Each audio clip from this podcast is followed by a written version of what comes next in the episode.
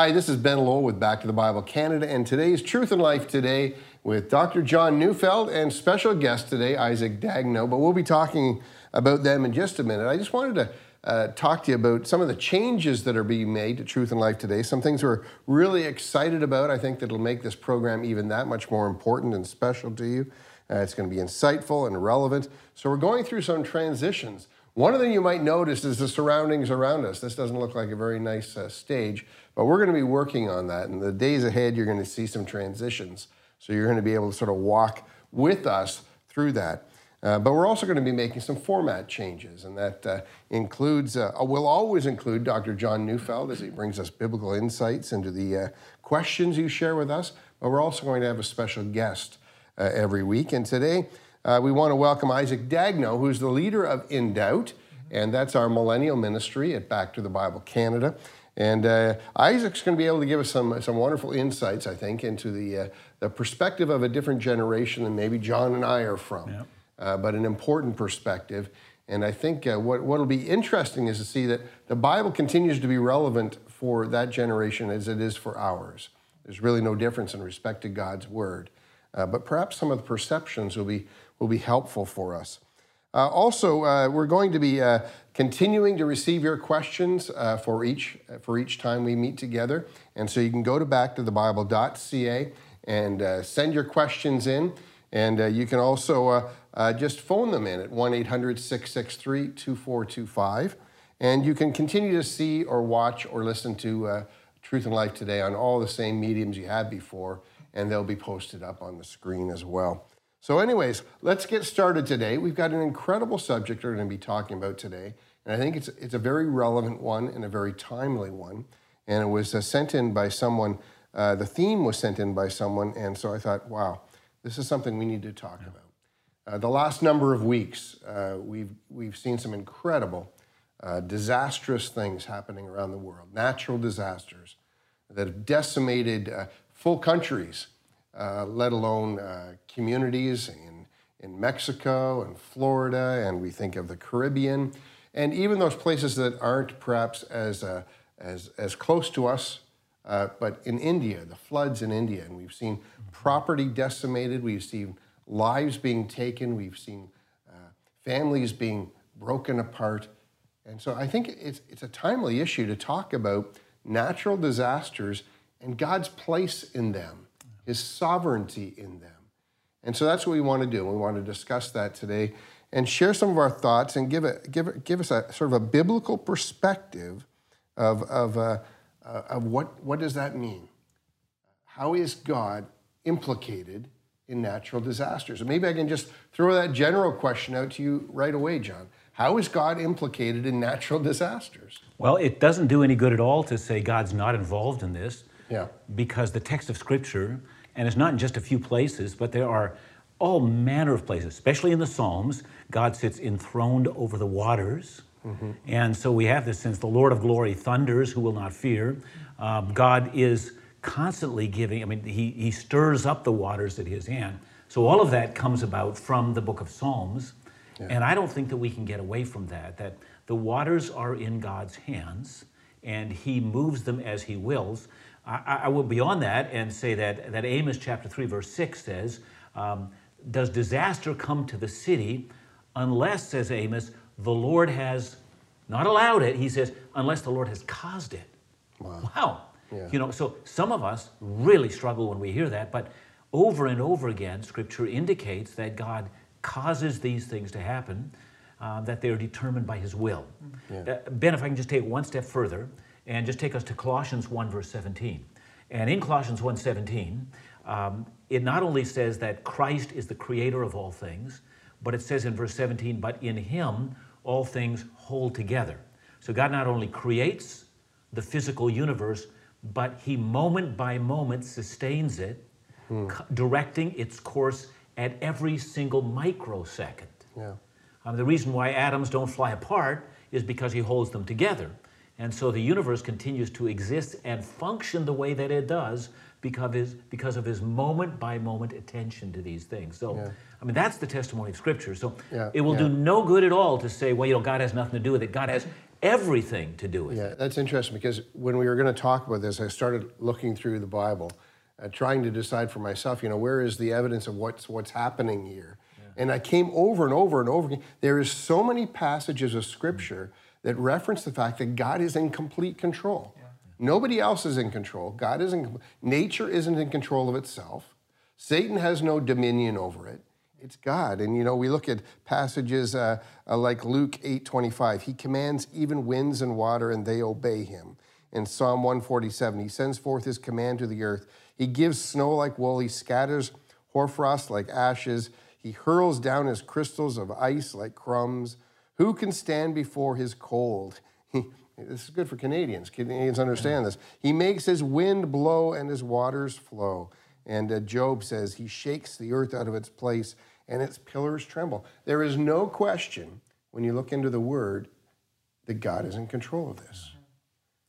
One step further, even, and if I might quote Proverbs 16:33, it says, "The die is cast into the lap, but its every decision is from the Lord." So I think, Ben, we're not only talking about sovereignty, we're talking about meticulous sovereignty, down to the details, down to every roll of the dice. Mm-hmm. So there is no randomness in nature. In fact, there is only God's permission, His direction, and His sending the elements to fulfill His will. Yeah. There it is. You know, and and it's incredible to think about this, how, how powerful that is, and that God can cause volcanoes and He can cause uh, hurricanes and tornadoes and all these types of things.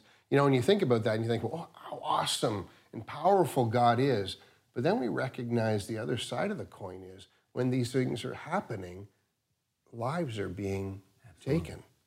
And this is where we struggle, I think, uh, you know, of trying to understand what's happening here. And, and, and, and Isaac, give us a perspective. I mean, uh, you're in, certainly a different generation than myself, but this must be a struggle for every generation, but maybe particularly yours as, as we see sort of this sense of God has to be a God of love and tolerance Totally, and comfort Yeah. and all these other things, but certainly uh, not a God of judgment or vengeance or disaster. For sure. And like it's interesting because, you know, a, a lot of times Christian young adults will be in churches and they'll read books and they'll hear, hear, hear sermons uh, in which the phrase God is in control of all things is said. And, and it seems as if that young adult Christian is totally in agreement with that. Uh, but the reality is, is when something like this happens, let's say a hurricane comes and wipes out a whole state or whatever it may be, uh, I feel like a lot of the times for young adults, they're their thinking is only it's so surface. It's so it's so it's so external. So they'll understand okay well god is love let's say. That's what they've been told so much. But then this happened so it- it's it's only stays at the surface. It doesn't go down deeper than that. And I, I think one of the issues with young adults a lot of the time is that because we live in this generation where uh, social media and the internet and all these different things are so second nature to us um, it hasn't really given us uh, the time to, to think more critically about who God is. And, and you know, when, when John was talking about the fact that God does control everything, and that these verses that you guys are talking about, for a lot of Christian young adults, they can't really fathom a God like that. And it makes me think, it's something that you've said a lot, but if we start thinking about these big questions in a human centered way, which a lot of the times we do just naturally because of our sinful hearts, it's not going to make any sense. But if we start God centered, then it will make sense. And, you know, again, as you were saying that whole first thing, I think a lot of young adults hear that and say, well, that's not the God that I worship. And that's maybe that's something that we need to hear. You know, I think we come down to the sort of our, our God of our own imagination. Of course. Right? And I think, you know, and somehow, and, I, and I'm going to turn it back over to you for a second, John, because you said something uh, prior to our, our program today that I want to bring up. But, you know, we can look at the millennials and say, well, they don't understand. But really, you know, we look back to my generation and yours and say, hey, maybe we lost grip a little bit earlier, and maybe our, our attention to the details of the Word of God we've sort of forsaken, and thus we don't understand this God anymore. Well, yeah, I think, you know, and, and I, I agree with Isaac, but I think there's something unique that's happened in North America for the last 70 years. And that is, we have gone from the end of the Second World War, in which, to the most part, North America has lived in relative ease and security. And it's really a, a, a unique period of time if you consider world history. You know, Ben, as you were talking about all the disasters that happen, um, I can't help but reflect on not only you know these these natural disasters, but right now in Myanmar, mm. I mean, there's there's there's uh, you know Muslims are being slaughtered, and there's this huge crisis that's happened. So all these refugees are, are running over. I mean, and where are they going? I mean, they're going to countries that are among the poorest countries in the world. They're going from the frying pan into the fire. So you know, we see the earth in convulsion. Yeah. Um, and it's what's I think fascinating to, to people, and this is what you're raising, Isaac, is that we've never had the sense that, you know, God indeed directs these affairs. So the question is, what in the world is God saying when He's saying this stuff? Yeah. I mean, yeah. that's what we should be asking rather than making excuses and saying, you know, God's not really in control, is because He keeps telling us He is. Yeah, yeah. And, and I think that's a, an incredible point, an incredible segue, because what I think we've established today, at, at the very least, is that God is in control. Yeah. That, uh, that there's, there's no such thing as Mother Nature being in control. God is in control. Satan can only do what God allows him to do.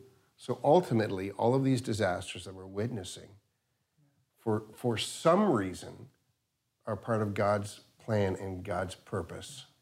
So I, I, guess the question is, and I think a lot, not just young adults, but a lot of people have, is how do we reconcile this God of love with a God who commands and ordains and allows these natural disasters that do take many lives? And I'm going to cut you off right there, guys, yep. because we're done for today. But we're going to continue this same conversation, but I think we're going to be able to make it a little bit more personal now. You know, why does this happen? What is the purpose for all this? How does it impact lives? Why would a God of love allow this to happen? And so remember to join us again next week as we continue our conversation about natural disasters and God's sovereignty right here on Back to the Bible Canada Truth and Life Today. We hope you're enjoying the new Truth and Life Today show with Dr. John Neufeld. Be sure to subscribe so you never miss an episode each week. But we want you to be involved in the show. To submit your own personal questions to Dr. John, you can email us at info at backtothebible.ca or find us on Facebook by searching Truth and Life Today.